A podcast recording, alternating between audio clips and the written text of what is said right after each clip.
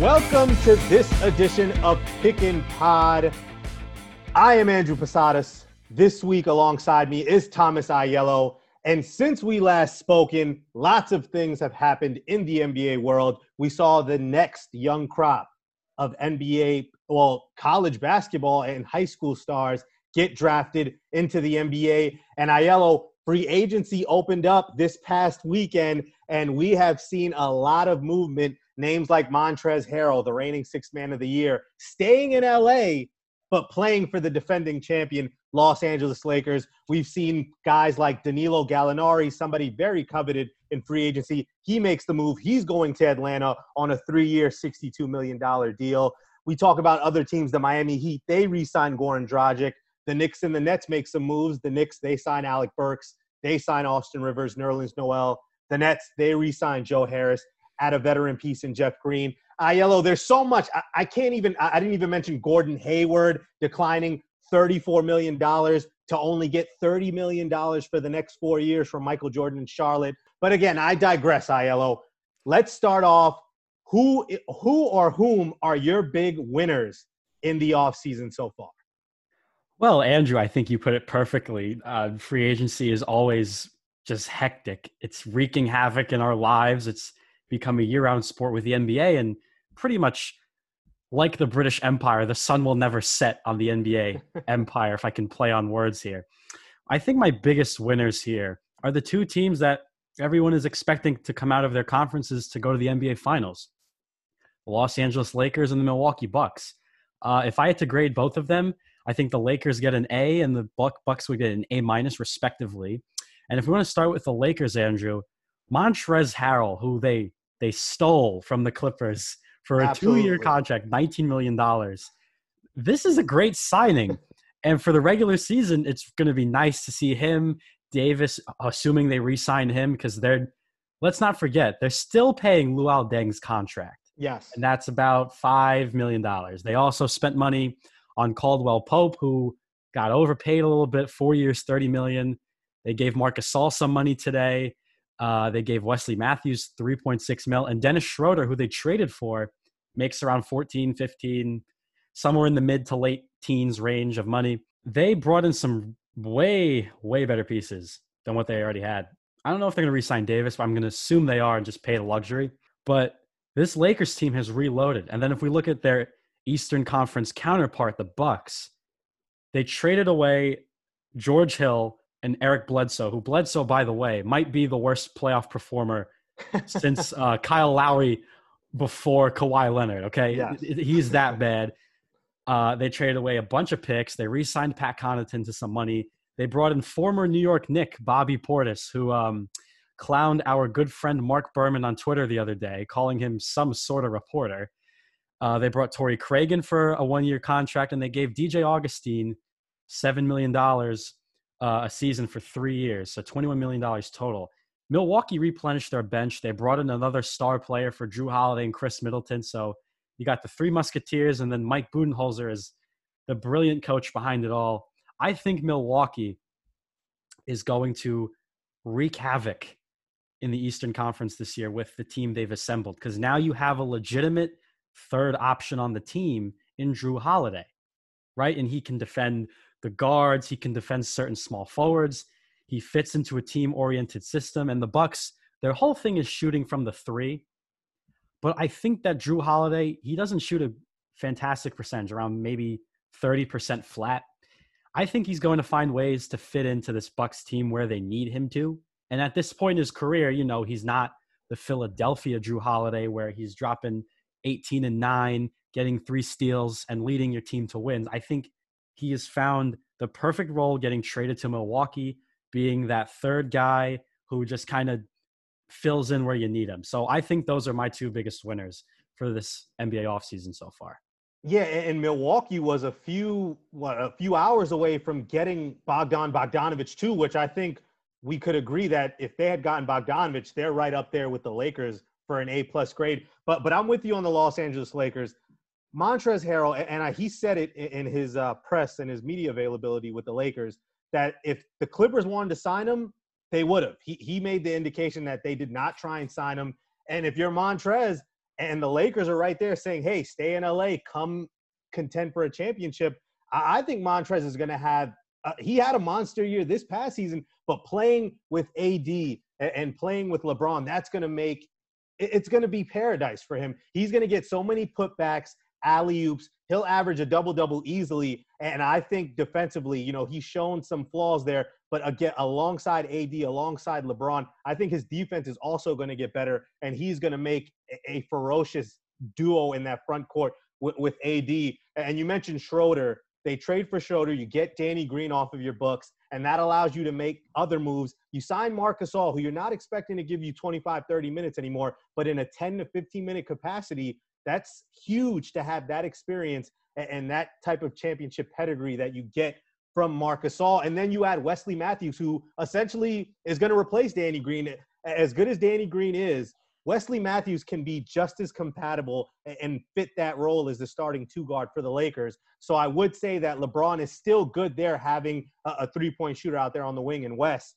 But I'd say my other winner, a sleeper to me, the Portland Trailblazers.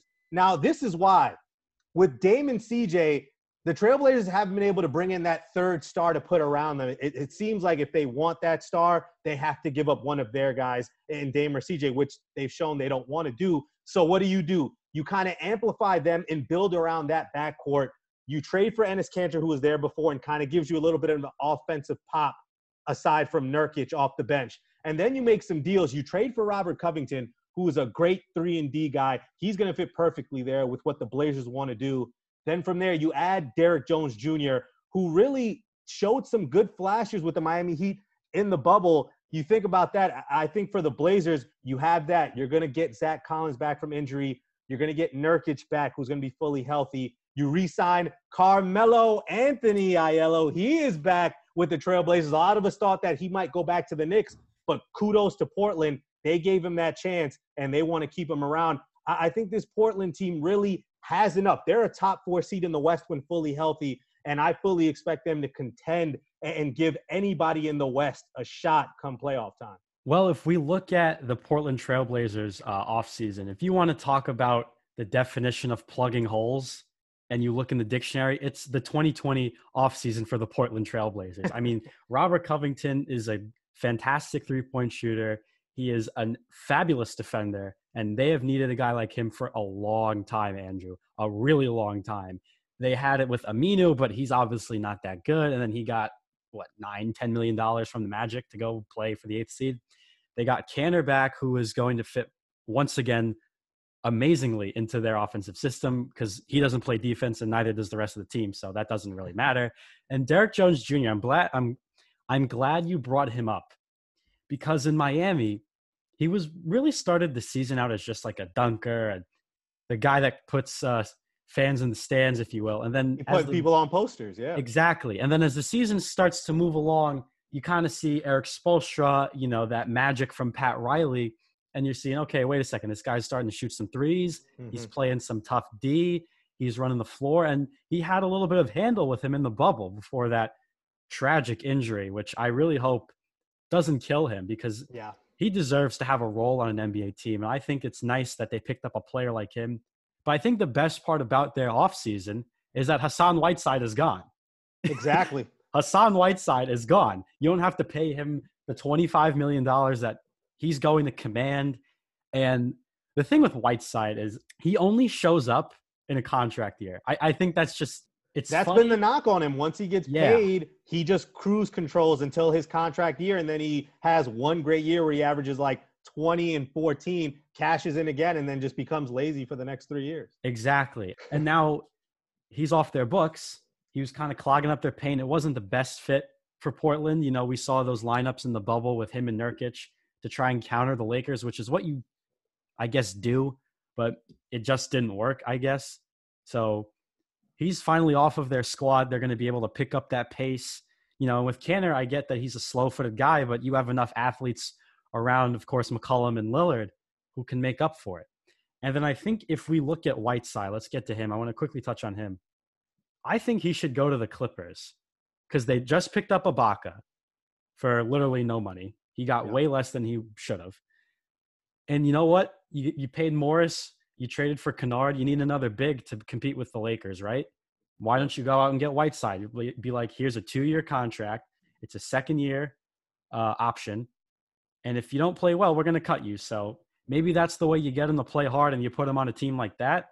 You get the most out of him. Who knows? It could probably be a low-risk, high-reward type of thing if the Clippers don't overpay.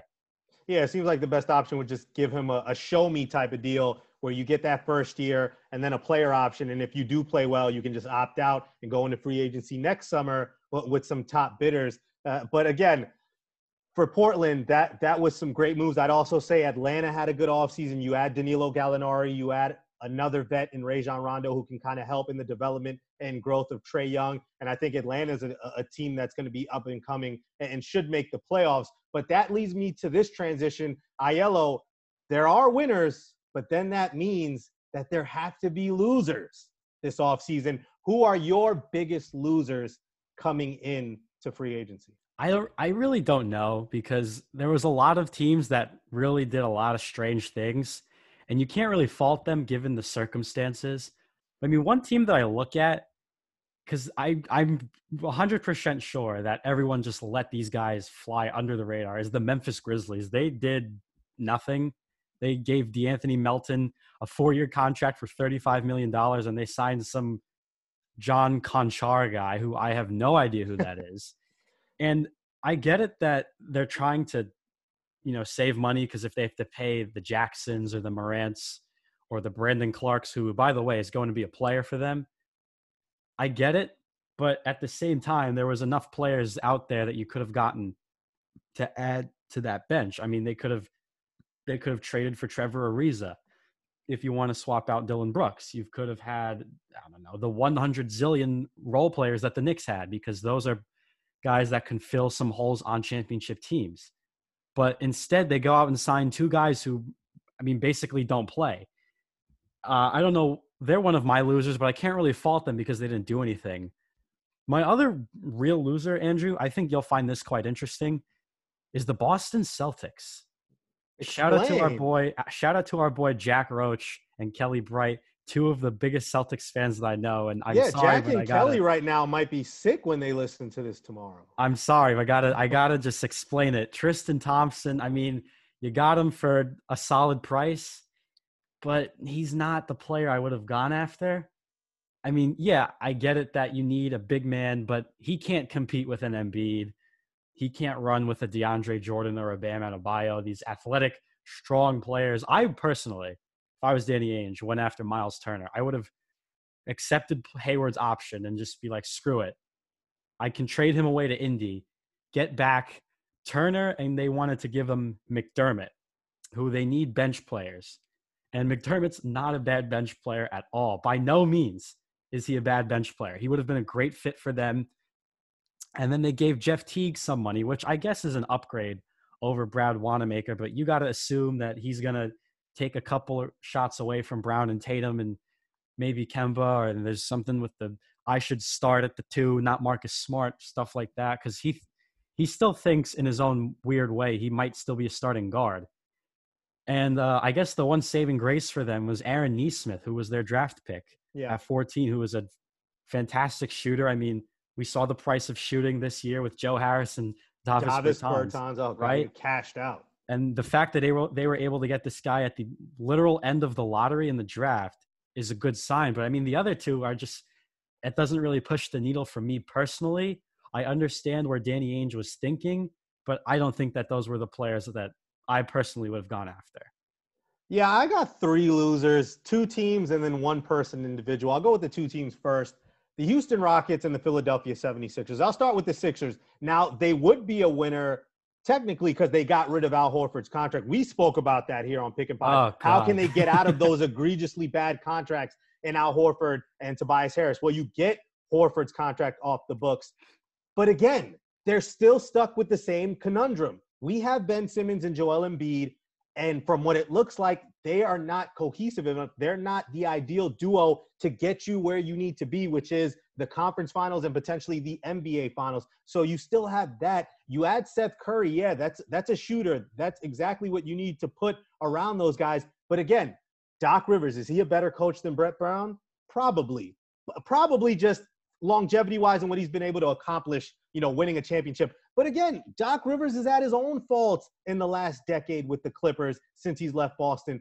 So can he really make this Embiid and Ben Simmons thing work out? I just don't know. As long as they're together, I just don't know how Philadelphia is going to contend on a consistent basis with what they have as currently presented. I would also look at the Houston Rockets. You signed Christian Wood, which I thought Detroit was stupid for letting him off.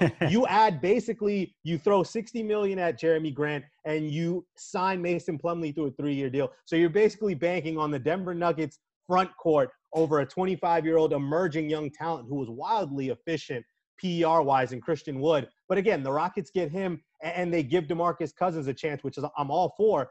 But again, Aiello, at the end of the day, their two best players don't want to be there. James Harden has, has not publicly, but has been publicly leaked. He wants out. Russell Westbrook also wants out. So it's almost like Tilman Fertitta is saying, Russ, James, look what I just got. I just traded for Trevor Ariza. I just traded for a first round draft pick. I signed Christian Wood. I was able to bring back DeMarcus Cousins. You never know. Maybe he could be a semblance of what he once was. But again, Russell Westbrook and James Harden still do not want to be there.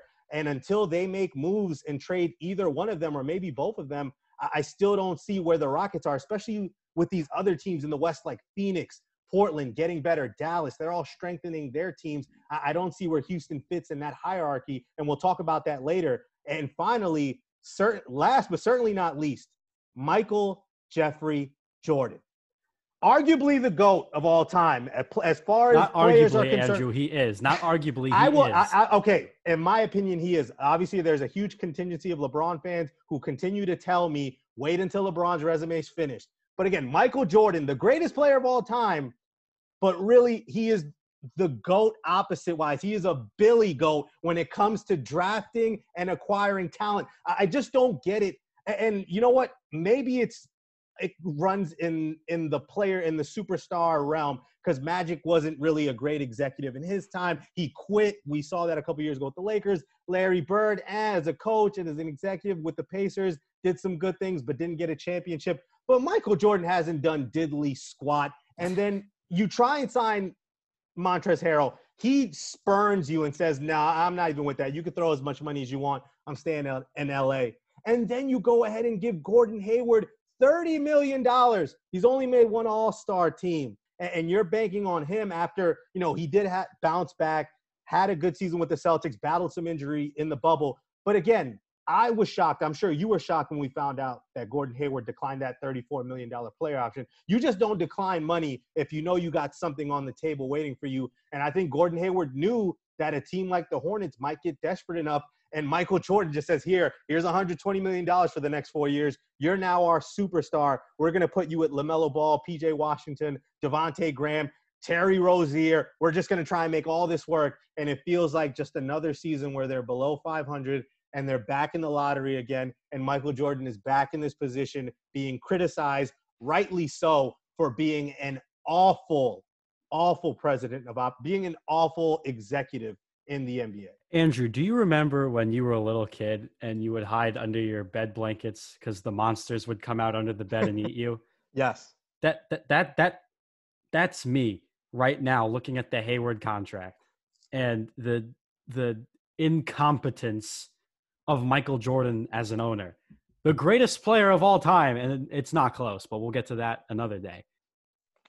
Literally, the just the antithesis of an NBA owner. He makes James Dolan look like a genius. Okay, that that's that's really hard to do. Handing Gordon Hayward the money, look, okay, I get it because they are just all they've got down there is Christian McCaffrey, uh, Gumbo, and Robbie Anderson. And then they had Kemba, yeah. but he's like, nah, screw this. I'm going to, to Beantown. Think about it. They didn't pay Kemba. They let him walk. They let they him walk. Gordon yeah, Hayward, I know. Uh, gar- and they guaranteed all 120 million dollars. It's it's crazy. I, I, thought it was a little irrational, a little bit of uh, you. We need to like stay relevant because I'm Michael Jordan and buy my sneakers kind of thing. But uh, I just I just did not like it at all. I mean, kudos to Hayward. He is some kind of mastermind getting that money. I don't know what he and his agent said in, a, in the meeting, but kudos to the both of them for getting that. But holy crap. I, if you know what, Charlotte, if you really want to push for the eighth seed, Julius Randle is available for trade from the Knicks. So if you want him, we'll give him to you. Just give us Terry Rozier. We're fine with that. You can have Julius Randle spinning into walls. I uh, I don't even want to. The Hornets just oh God, Andrew, it's terrible because they were really good in the '90s, the 2000s. They had Larry Johnson, Glen Rice, one of the greatest shooting forwards ever. And then later on, they get Alonzo Baron Warren. Davis. Yeah, exactly. Baron Davis, and then they had that one one run with Kemba and Al Jefferson, and now and uh, Gerald Wallace too. and yeah. Gerald Wallace, and they've disintegrated to, to thin air at this point.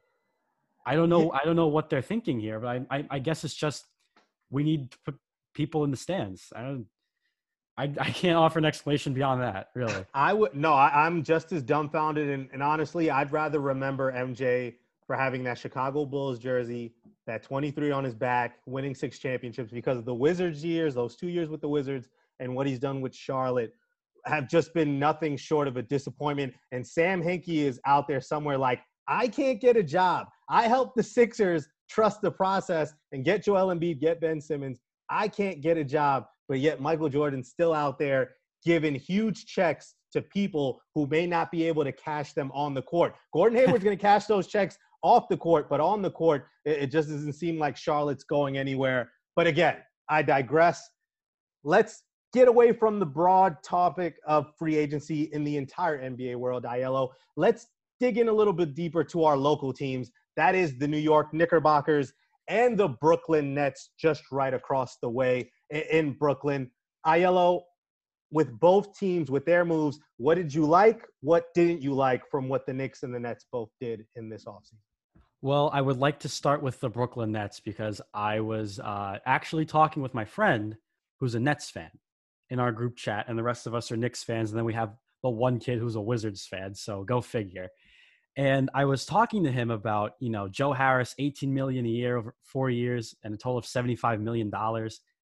I get it that he shoots over 40% from three. I really do. But Jordan Clarkson got slightly more, and I think Clarkson if you want to break it down, might be slightly better than Harris just because he can dribble.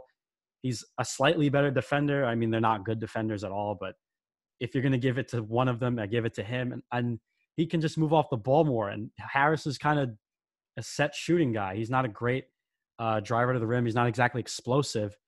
But the 42% from three and beyond, I mean, that's what you get in the NBA. That's the price of shooting nowadays. And I told my friend, because he said, I can't believe we're going to keep the four guys we drafted, Joe Harris, and still be able to pay people. I said, well, how are you going to pay Jarrett Allen? Because Harris pretty much eats up the salary. Not to mention you got the other two guys, and then you're still paying Levert and Dinwiddie, and they're going to probably want some money. So he said, oh, we'll just trade uh, DeAndre Jordan. I, I don't know who wants DeAndre Jordan at this point. He was pretty bad when he showed up to the Knicks. He was even worse when he signed with the Nets. His numbers just completely fell off.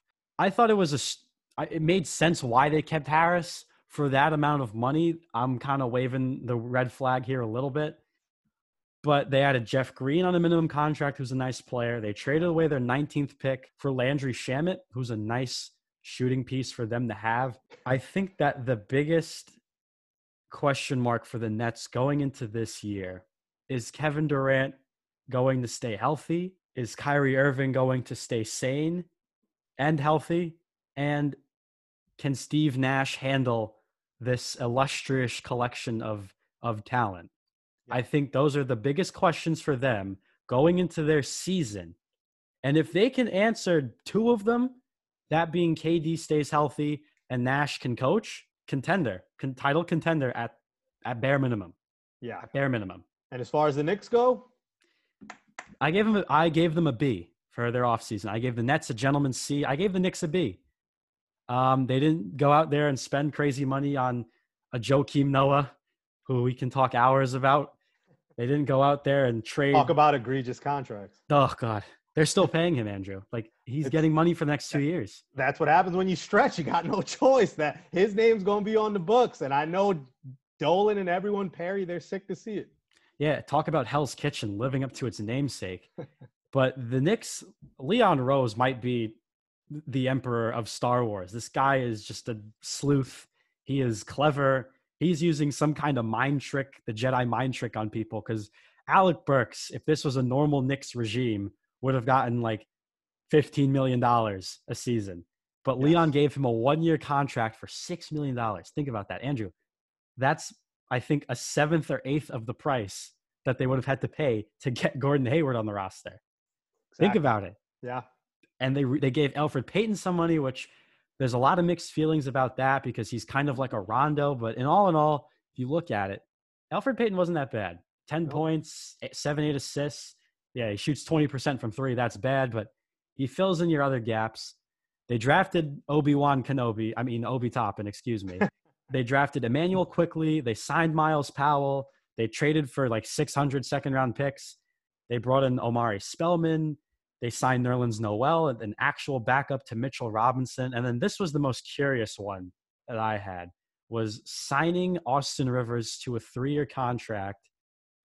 The first year is completely guaranteed, and then the last two are non-guaranteed. I originally thought it was going to be a one-year deal. I was watching my Twitter feed because, and you follow me, so you know yes. I was all over the place during free agency.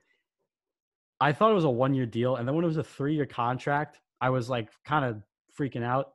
But then I dove into a little bit and I saw, okay, the last two years are non guaranteed. Yeah. I'm like, okay, this is a 2021. We're going to sign whoever. The biggest free yeah. agent on the market. Exactly. That's what I think they're doing. And I think that these contracts that they handed out to these players at the prices they got and looking at everyone's production from last year, I'm I'm honestly as a Knicks fan, I am happy to see this team tank. I'm not content with watching Bobby Portis and and Taj Gibson tank. I, I'd rather see this because now it's a majority young player team. So now you can build the right way.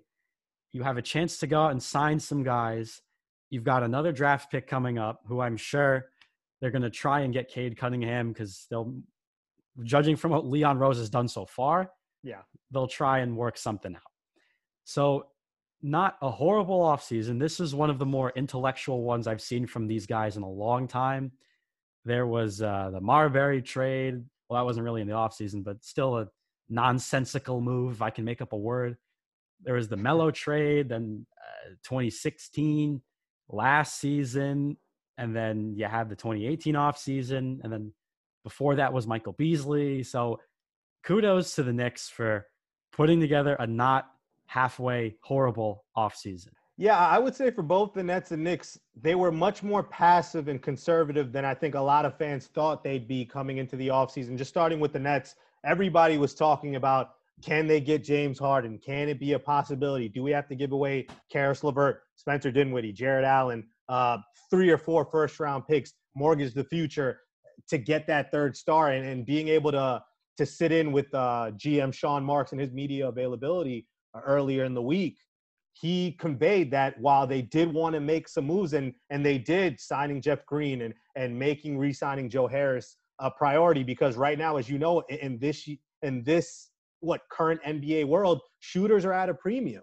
So you have to give them the money, especially someone like Joe Harris, who who really is one of the best sharpshooters in the league, without a doubt, statistically. So for the Nets, the fact that everyone's talking about are they going to mortgage their future, Sean Marks made it known we're not willing to do that because we feel like we have enough here, and we still haven't seen KD and Kyrie together play and see how cohesive this team is around those two superstars. That's the million dollar question for Sean Marks. But again, with that 19th pick, you flip that to Landry Shamet, who, while he was inconsistent in the bubble, has proven that hey, he's a young guy who's been in playoff atmospheres before with the Sixers and then moving over to the Clippers the last couple years. A 3 and D guy spaces the floor for Kyrie and KD and a guy who's said in his media availability that he played over the summer with KD and Kyrie. So already has that familiarity with them and feels ready to step in and be a cog. So for the Nets, I think, and I told you this in our last pick and pod, I didn't see any reason to trade anybody. You have the depth you have pieces at every at all five positions. I think you got to stand pat and see what you have and see what this is this year. And as far as the Knicks go, you get Obi Toppin at eight. A lot of people thought he was a top five pick. He drops to your laps. A lot of people thought that the Knicks were going to have to trade up to get into the top five to get him. He drops at eight. You make a trade to get up to 25. And a lot of people think Immanuel Quickley has lottery level talent. And John Calipari has spoken so glowingly about him. And he says that the Knicks really have a steal and Quickley. So you get two lottery level talents in Toppin and Quickley. And then, as you mentioned, some of these contracts, Elfrid Payton, really just a one year deal with, some incentives there, not all guaranteed. Austin Rivers is the same way, just three years, but the last two years non guaranteed. You signed Nerlens Noel to a one year deal, Alec Burks to a one year deal. Again, as I mentioned, shooters at a premium. Joe Harris getting that amount of money. Alec Burks, who really was solid from beyond the arc, just six years. So I think, as you mentioned, Leon Rose really a shrewd operator, not going all in because if he would have gave Jerami Grant that 60 million, Aiello, you might have lost it. You might have been oh. done with the oh. Knicks if you had oh, seen God. that three million six three year 60 million. And don't get me started no, if the Knicks had given them given Gordon Hayward 120 big ones over no, four years. So that's what we were expecting, right? So, and Aiello right now, you can't see the Zoom, but he is absolutely no, terrified no. at the thought of paying Jerami Grant no. and Gordon Hayward 180 million dollars combined. But again, not the Leon PTSD. Rose didn't do that. and that see, that's the PTSD as you mentioned that Knicks fans have. But Leon Rose didn't do that. He filled in some necessary roles. Obviously, the point guard position is still up in the air. You mentioned Terry Rozier as a potential trade if Charlotte wants. I mean, they have a bunch of guards there after drafting LaMelo Ball. But besides point guard, I think they were able to fill some roles. And I think Leon Rose is really building for either next year's offseason when Giannis is there or two years from now, just at least leaving the door open to have enough cap space where they're flexible and they can get a guy. But I like what they're building right now. Leon Rose is taking it slow. He's not going crazy with his moves, making it simple, making it concise. And I think the Knicks right now, as you mentioned, intellectual. I think they have the right man at the helm, somebody who understands how to build something in Leon Rose. And I think for both the Nets and Knicks, if you're a fan of either team, you have to be optimistic from what you've seen from both sides. I mean, it's it's great to see that New York basketball might make a comeback. It's how long has it been, Andrew? I mean, when was the uh, last time that New York reigned supreme in really anything? I mean, the last thing was the 09 championship of the Yankees. And then the Rangers went to the Stanley Cup that one year they lost to the Los Angeles Kings. But, exactly. Yeah. So it's been a long time since New York has reigned supreme. Leon Rose and Sean Marks would certainly be two guys I didn't think of, but they've come in. Marks, we've know he we've known that him doing a really good job with the Nets. And Leon Rose so far is doing pretty well. I think where we give Leon some credit here, if you look at their track record, when I'll give you a little story. When Allen Iverson was in the twilight of his career, right? And Denver said, We're not going to extend your contract. Allen Iverson went to the Memphis Grizzlies, and guess who his agent was? Leon Rose. Leon Rose. Leon Rose. Leon Rose got this guy one of the biggest overpays I've ever seen from him to get a 30 what 5 year old Allen Iverson on a horrible Memphis team where he initially played like two maybe 3 games yeah, coming off the bench and I think that his cleverness and his shrewd ability to just manipulate your thought process and just he knows what he's saying. He's hired Walt Perrin, who was who's the assistant GM. He brought him over from Utah, who has nothing but great reviews on Yelp, I'm sure. Uh, they brought in World Wide Wes, who is the guy that's gotten Calipari all of his kids. You can date him back to the UMass days with Marcus Camby. Bet you didn't know I was going to bring that name up. and then you look at Tom Thibodeau, who is one of the more, I guess, drill sergeant guys in yeah, the old NBA. school, old, old school, Testament type of coach. Yeah. You bring him in, and then you bring in a Kenny Payne, a Mike Woodson. So what Leon Rose has done is drain the swamp, right, of Steve Mills and that whole Regime, debacle, yeah. right? He has brought in some very well respected, decent people who not only are model citizens from what I've seen so far, but are experienced and knowledgeable minds of the sport of basketball. And that's something that they haven't had since probably Pat Riley. If you want to say Jeff Van Gundy, I, I can go there. But they haven't had that in 20 years. And for the first time in 20 years, New York Knicks fans have a team that, yeah, it might not be very good, but it's worth something to cheer for. And it, you're exci- it's exciting. RJ Barrett, Obi Toppin, Mitchell Robinson. People get to make Star Wars memes now. You have an excuse to do that. There's um my friends call Mitchell Robinson Thanos. Uh, RJ Barrett, he on basketball reference, he's known as Ducky, which I don't know why that's his nickname. So you, you get to have some fun now. It's like something fun and exciting to cheer about. And who knows, maybe in two years the Knicks will save Spike Lee from a heart attack and they'll finally start winning games and he'll make another movie about the, the kid the kid from Brooklyn, Ob- Obadiah Toppin, playground legend. He'll do all this all this crazy stuff, starring Denzel Washington. Uh, uh, Michael B. Jordan's in there. Some he's going to get all the big names. Ray Allen's going to make a comeback.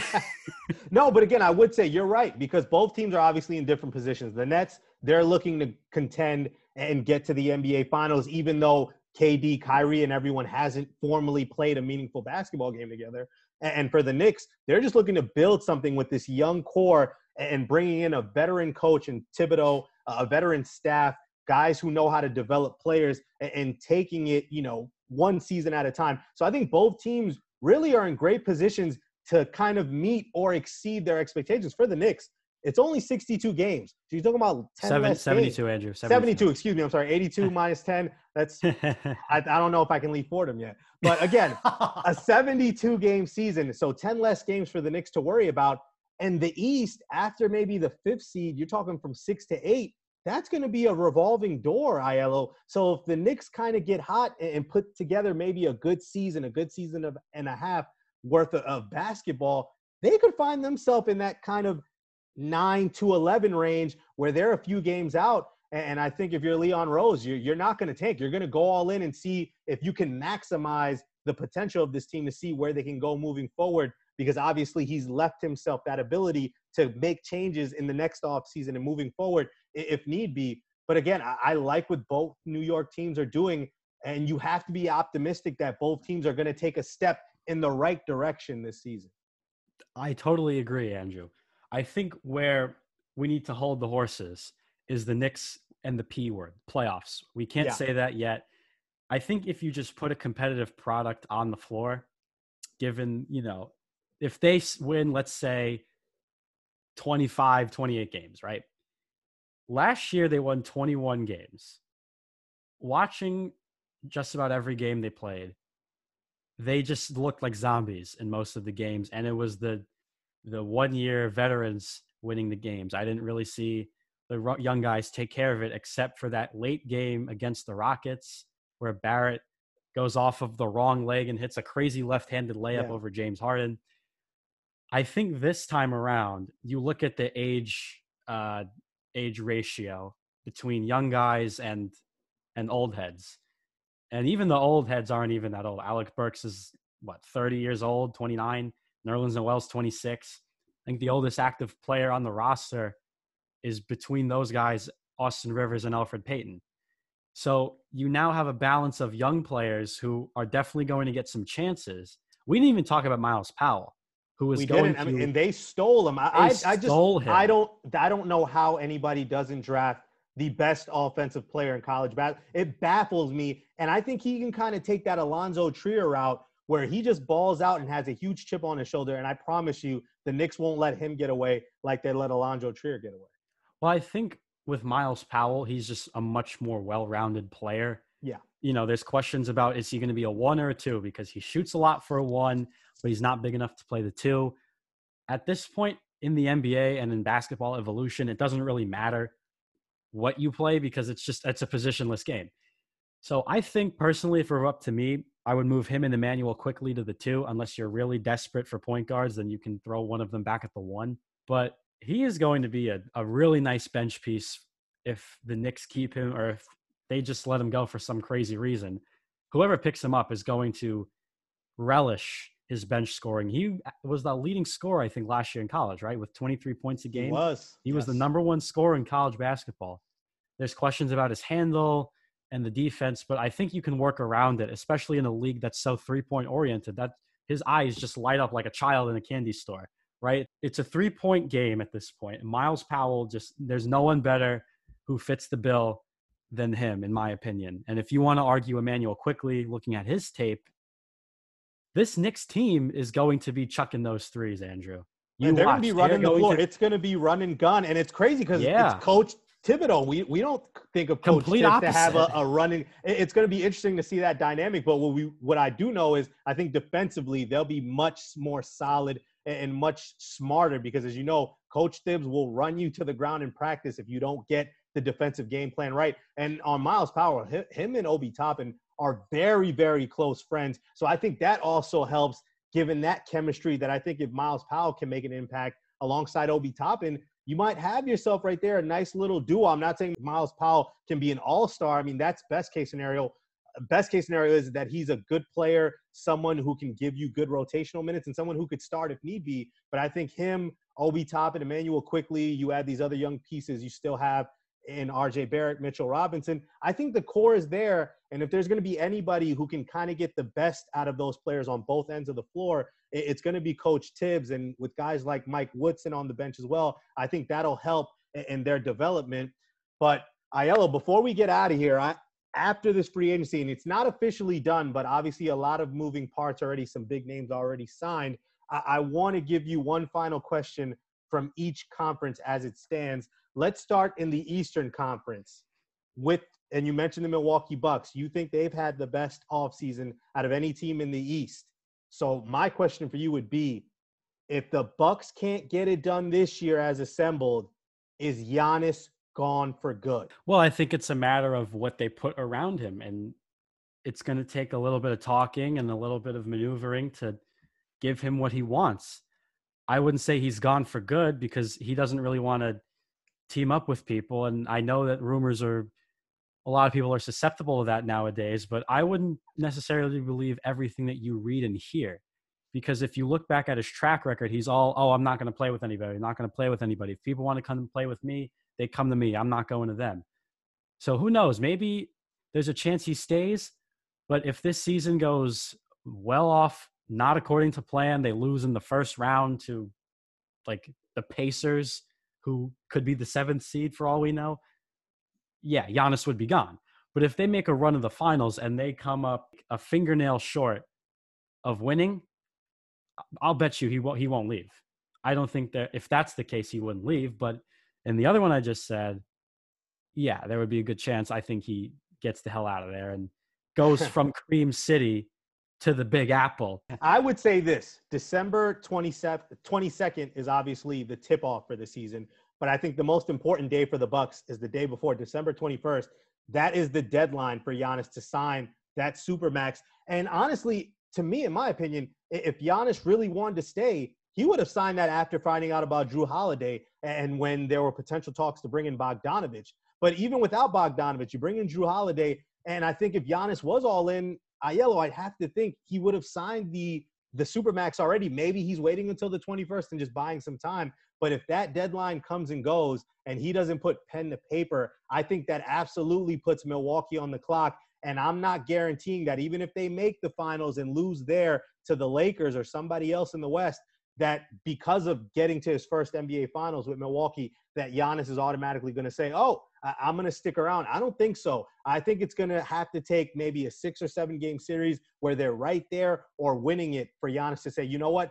I can hold the mantle as the superstar here in Milwaukee moving forward. Because after a while, eight, ten years, you're talking about a decade's worth of not getting to a finals or not even competing legitimately for a championship, getting bounced out of the second round, out of the conference finals when they were up 2-0 against Toronto. So that wanes on a superstar. So I have to think for Giannis, he wants to get to the NBA finals and he wants to have a damn good shot at winning it. And if he doesn't, maybe he goes to New York. There's some people saying that he might want to go to the West Coast and go to LA. So I think those are options. And for the Bucks, if that deadline passes in December 21st and Giannis doesn't fax a signed contract, they're on the clock for the next four or five months. And I think that's going to be the biggest story in the Eastern Conference. I mentioned LA, so I want to move over to the Western Conference, Aiello. We spoke glowingly about what the Los Angeles Lakers did. But again, this Western Conference is even stronger than it was last year. In your opinion, who do you think, or which teams do you think really can give the Lakers a fighting shot come next year, playoff time? I mean, I, am like, you know what I'm going to say. It's the Lakers, and I, I, as the Jordan fan I am, it pains me to say it, but LeBron's getting his fifth ring, and then we have to start having that discussion. But I will say this: if the Dallas Mavericks get a Kristaps Porzingis back healthy, you look at Josh Richardson, Willie Cauley Stein's back. Yes. The draft picks they have, and Dorian Finney-Smith and Rick Carlisle. Oh baby, it's Luka time. Oh baby, it's Luka time. Oh baby, it's Luka time. I cannot wait for him to start running shop. He has he is going to be the Jeff Bezos of the NBA one day. This kid is going to have an empire to be reckoned with and I very highly suggest anyone and everyone stays out of his way. So, it's the Lakers to lose, but if any team is going to make the challenge, I'm putting my money on Dallas. 72 game season should be fun, Aiello, and I we both cannot wait for December 22nd to get here. I can't wait for December 11th because that's when the preseason starts. Oh. And oh, I finally have an yep. excuse to stop yelling at Tom Brady and his damn noodle arm. I have an excuse to stop it and screaming at my Packers for being morons. So I'm so excited that basketball's coming back. I can happily scream at the Knicks, but in a good way. And no, not you're rage right. at them. I'm going you're... to have like and you get to yell at the Spurs again. so both of our teams stink, but you know what? Just the joy that the NBA brings, and it's coming back on Christmas of all the days. I, I don't think of I can't think of a better time for them to start. And no, you're you're right. I, I got to be excited. Not even December 11th, December 1st, when training camps officially open, oh, and NBA yeah. TV will be going through all the teams' previews, and we'll be getting an in-depth look at all the contenders and what they're doing in practice. December 1st, that start of the month coming into December 22nd should be a very good time. Uh, you mentioned the Spurs, but again, we've won enough where I think we can take a few losing seasons. I think my heart will take it, especially since I'm a New Yorker and I still root for the Knicks and the Nets. So there's something there for me on the back burner. I can root for our New York teams. I got high expectations for both of them to do good things and take steps in the right direction. But that will do it for this edition of Pick and Pod. For Thomas Aiello, I am Andrew Posada saying We'll see you in a few weeks when the season finally officially goes underway. Training camps December 1st. The season tips off December 22nd. We will be back with another installment of Pick and Pod very, very soon. Enjoy the rest of your week. Pick and Pod is a production of WFPB Sports. Everyone, enjoy your Thanksgiving.